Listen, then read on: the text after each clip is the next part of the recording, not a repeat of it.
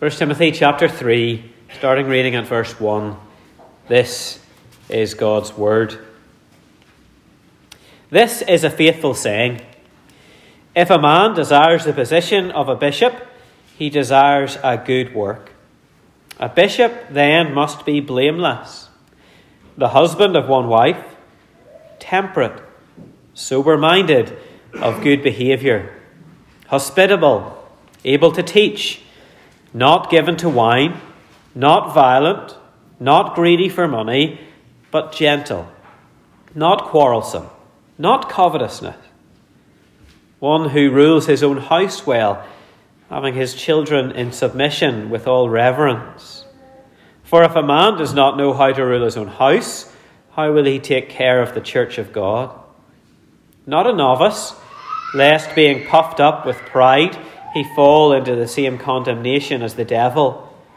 Moreover, he must have a good testimony among those who are outside, lest he fall into reproach and the snare of the devil.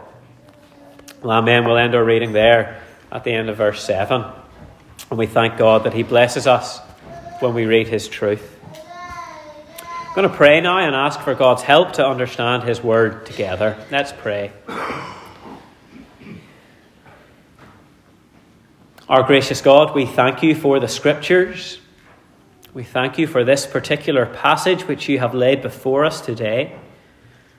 We pray that in your providence you would help each of us who are gathered here to understand it. May we understand it in our minds and believe it in our hearts and go from this place to live it out in our lives. We need the help of your Holy Spirit to do that. And so we call upon your name now and ask, O God, for your help. Amen. As you know, over the past few weeks, we've been looking at the office of elder, and we're preparing for an election of elders over the next month or so. I'll say more about the timetable next week. We've thought through about the absolute necessity for an elder to be committed as a servant of Christ and of his church, willing to submit to Jesus through his word and to share that word with the congregation. And so, it should go out without saying that an elder is a man who has been born again by the Spirit of God someone who has been regenerated by God and brought out of darkness into the kingdom of Jesus Christ. And so, in this sense, elders in the church are an example. An example to all believers and to non believers of what a life lived for the glory of God looks like. I know that elders are fallen men. We need to repent of sin before the throne of grace. But even in that sense, elders should be men who repent quickly, confessing sin and seeking forgiveness that only Jesus can offer. I say all of that because what we're about to look at in these first seven verses of 1 Timothy chapter 3 could, in some senses, describe every mature Christian believer. These verses describe someone who is fully committed to living for the sake of Christ and his church, for the extension of the kingdom of God in their personal life, in the home, in the church, and in the world around us. And so, as we look through these qualities, I want you to know two things. The first is that no one fully embodies this list. We trust that Christ displays his strength in our weakness. Nobody other than Jesus fully embodies this list. The second thing, though, is that we all, every one of us, not just the elders, all of us should seek to live out this list in our lives. as we seek to live the, the Christian life by fulfilling the law of love, loving our neighbour, and loving God. These lists, this list is, is a good example to us of what a Christian person who is mature in the faith looks like. So please do have your Bibles open to 1 Timothy chapter 3. Paul begins by telling us that anyone who desires the position of bishop desires a good work. Now, there are two words in that first verse that need teased out a wee bit for us. The first word is position. That word isn't really needed in this verse. The idea of the Greek is that if anyone desires to be a bishop, he desires a good work. Now, the reason I say this is because, certainly in the past and maybe in other places, the position of elder in the church was a position that people aspired to so that they could have the status of that position. And so it was that that position of elder went to people who were already in positions of authority in the community, whether that be in their professional life or through some voluntary organisation. The position of elder was desired because it was a position of prestige and honour. I think that's wrong headed. The point that Paul is making here in this verse is not about the status but about the work. And so when it comes to electing elders in the congregation, I hope that we can think about people who are spiritually mature and who desire the lowly task of serving the Church of Christ. Someone who is content that the first shall be last, who is willing to put others before themselves, not somebody who is seeking prestige or status or esteem. Now, of course, Christ is our model here. He is the God who created the world and all that is in it. Jesus is omnipotent, omniscient, omnipresent, and omnipotent. Yet he made himself nothing. That was our call to worship today. He made himself of no reputation. He is our servant king. He humbled himself to the lowest place. Even went through the humiliation of death on a Roman cross. It is this humbling that is the work of an elder. And Paul suggests it is a good work. The second word I want to address here, and much more briefly, is the word bishop. This is a word which has come to be associated with the Anglican and Eastern and Roman Catholic churches. And the Greek here is the word episkopos, which you can maybe tell from that word episkopos, that's where we get the word Episcopalian from. I don't want to get into a word study here today, but this word is used interchangeably in the New Testament with the word for elder, which is presbyteros and is obviously where we get the term Presbyterian from. And so, for our purposes today, we can say that when we read the word bishop in this passage, we can simply change it out for the word elder. If you'd like to know more on that, then just say to me after the service. Well, having dealt with those two words, let's dive into the meat of the passage. The first word or first quality we come across is blameless. An elder should be blameless. And this is actually a, an overarching theme. In other words, Paul is about to give 10 qualities that he feels an elder should have, and the elder should be blameless in all of them. His life and his conduct should be above reproach. He should be innocent of blame in the following areas. Now, of course, we recognize this is aspirational. And again, it points us to Christ, the only one ever to be blameless, the only innocent man ever. And so we can see that the aim of an elder's life, and that for all Christians, is to be more like Jesus. Be blameless as Jesus is blameless. To be holy as he is holy. And to aspire to live the life that he calls us to, living out the salvation that's been worked into our hearts by the Holy Spirit. But this is saying, so far as we can judge, from what we can see on the outside, an elder must be blameless. None of us can see into anybody else's heart. Only the Lord can do that.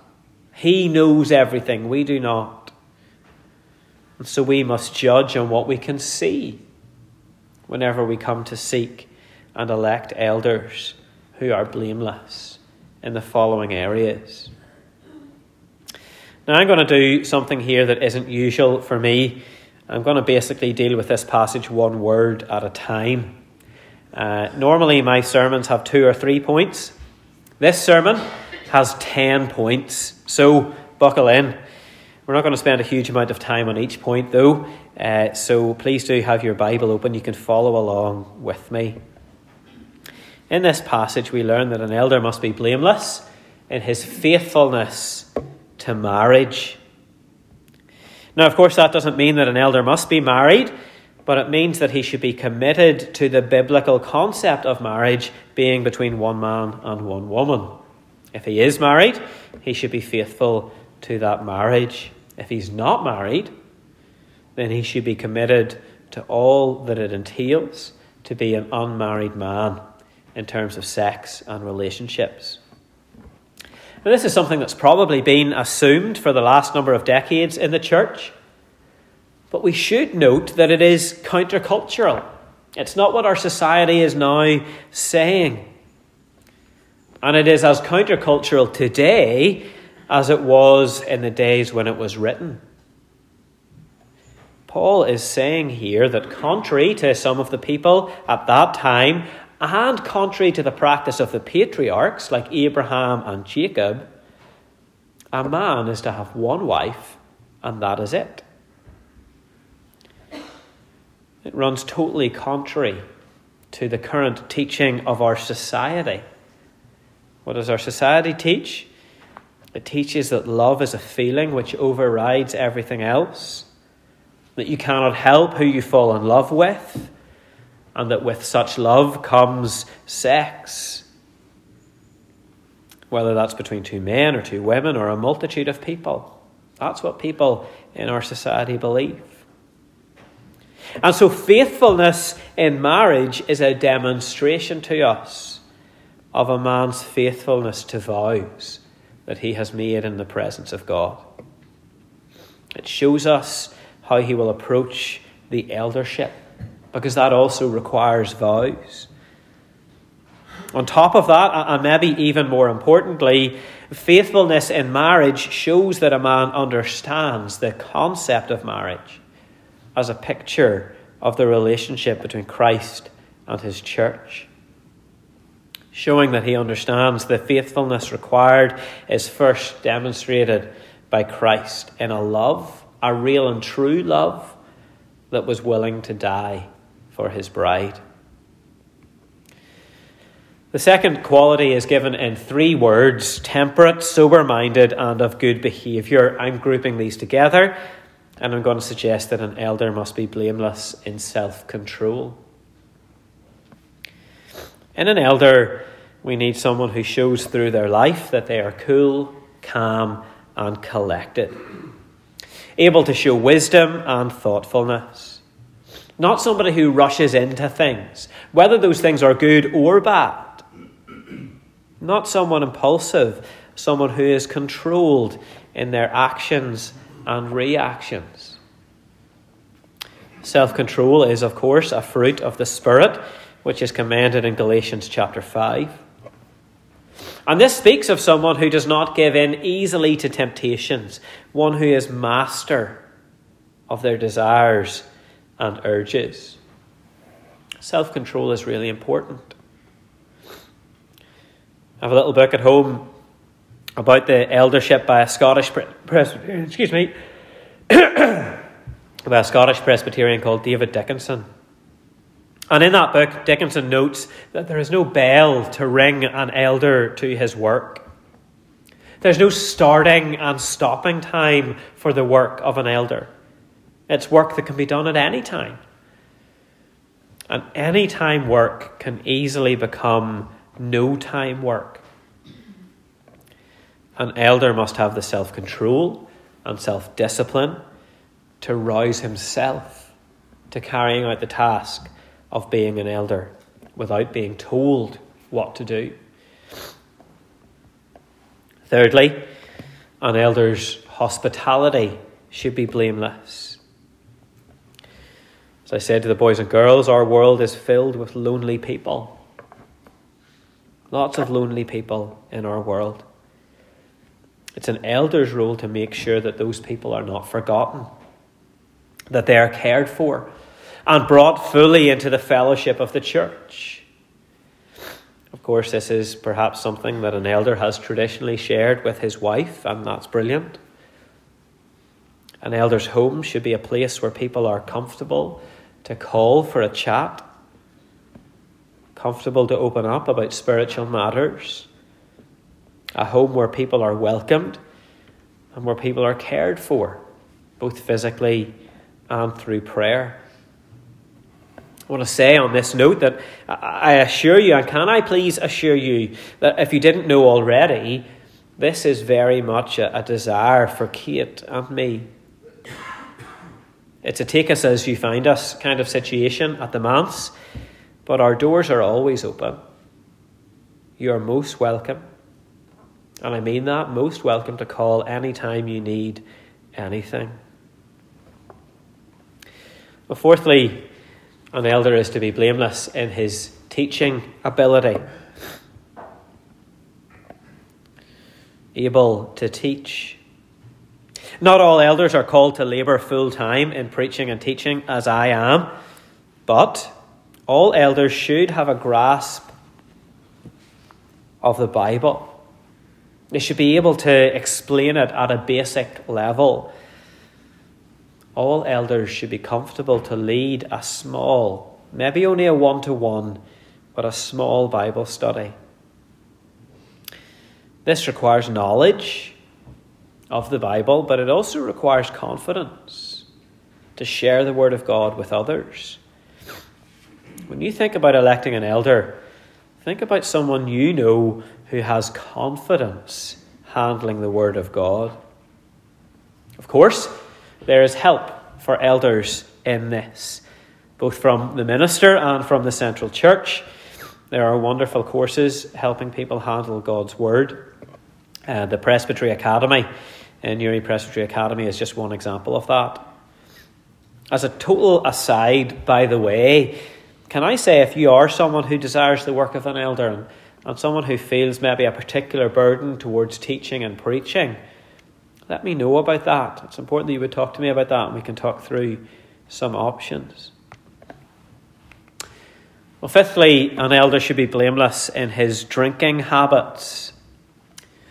If we were in another country, perhaps England or America, this wouldn't be as sensitive an issue as it is here in Northern Ireland. I know there are going to be a variety of opinions in this room about drinking alcohol and whether Christians should be teetotal. I'm not going to get into that today. If you want to chat about it, I'd be happy to. But this is not saying that an elder should be teetotal. It says that an elder should not be given to wine. That is, that an elder should have a good relationship with alcohol, not be ruled over by drink. And for some, that will mean total abstinence, and for others, it won't. But an elder should not be given to wine, in other words, should not be controlled by alcohol. Well, sixthly, then, an elder should be blameless when it comes to his temper. Here I'm, I'm taking these different terms not violent, gentle, and not quarrelsome. I'm, I'm taking those together. This is an issue for many people quick to fly off the handle and lose the rag. I'm sure if you asked my boys at home, they would let you know about someone who can lose their temper. But an elder should aspire to be calm, not violent, and especially not physically so. An elder has great authority in the church, ruling on behalf of Christ. But this authority should be exercised with all gentleness and humility. John Stott calls it sweet reasonableness.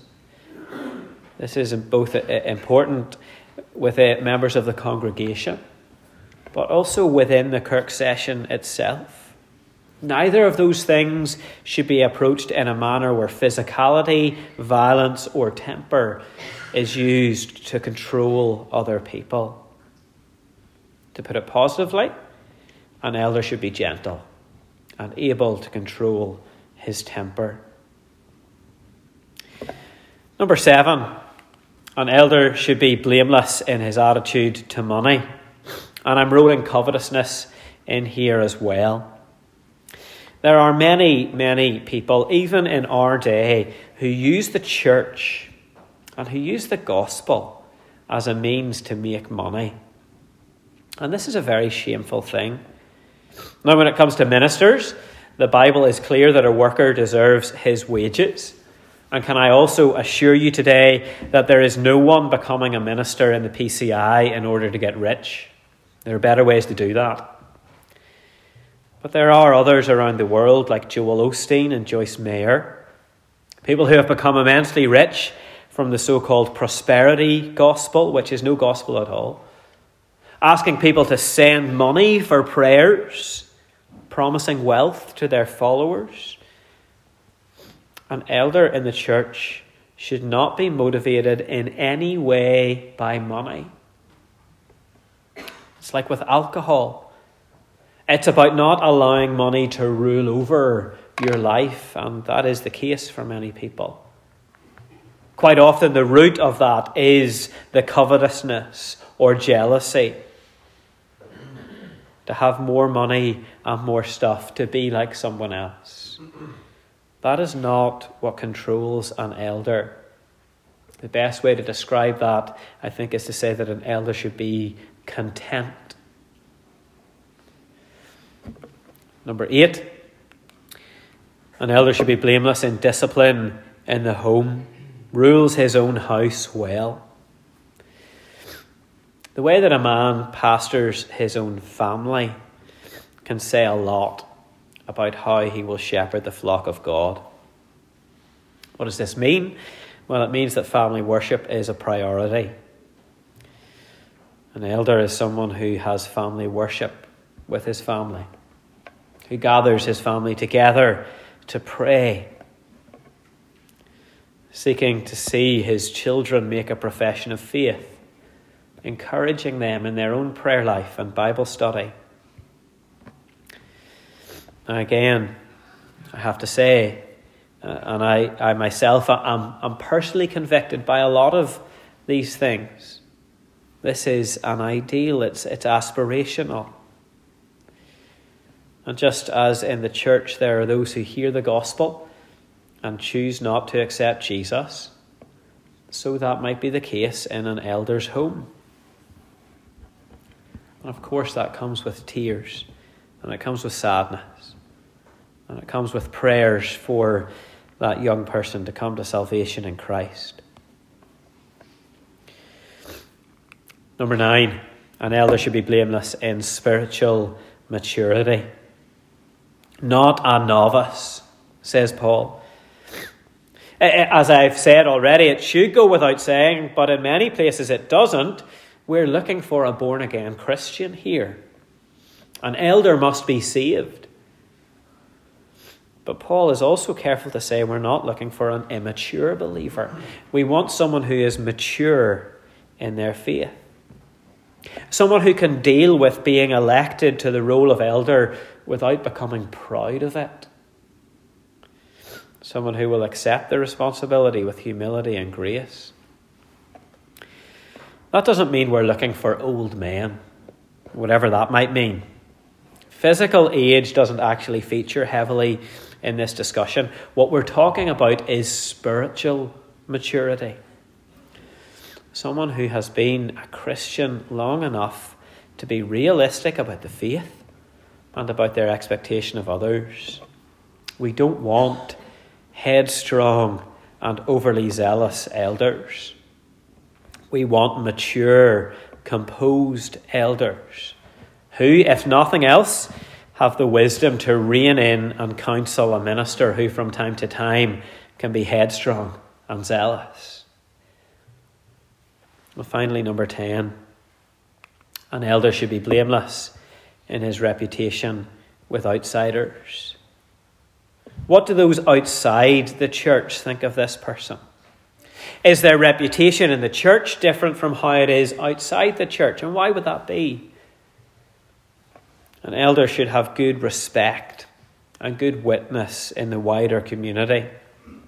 For centuries, the devil has tried to undermine the church of Christ by causing leaders in the church to have public falls from grace.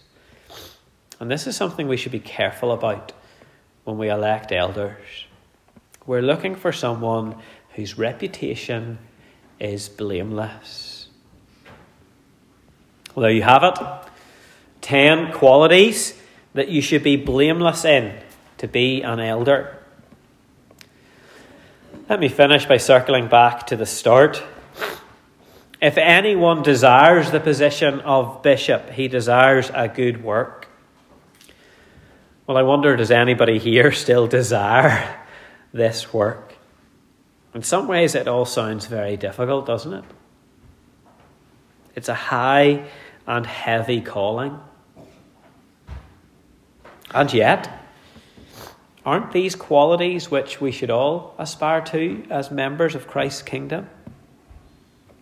Don't we recognize that fulfilling these in our own lives would, would make us more like Jesus? That is the goal of our faith to grow in godliness and be conformed to the image of his Son, Jesus Christ. And so these are qualities we're looking for in an elder.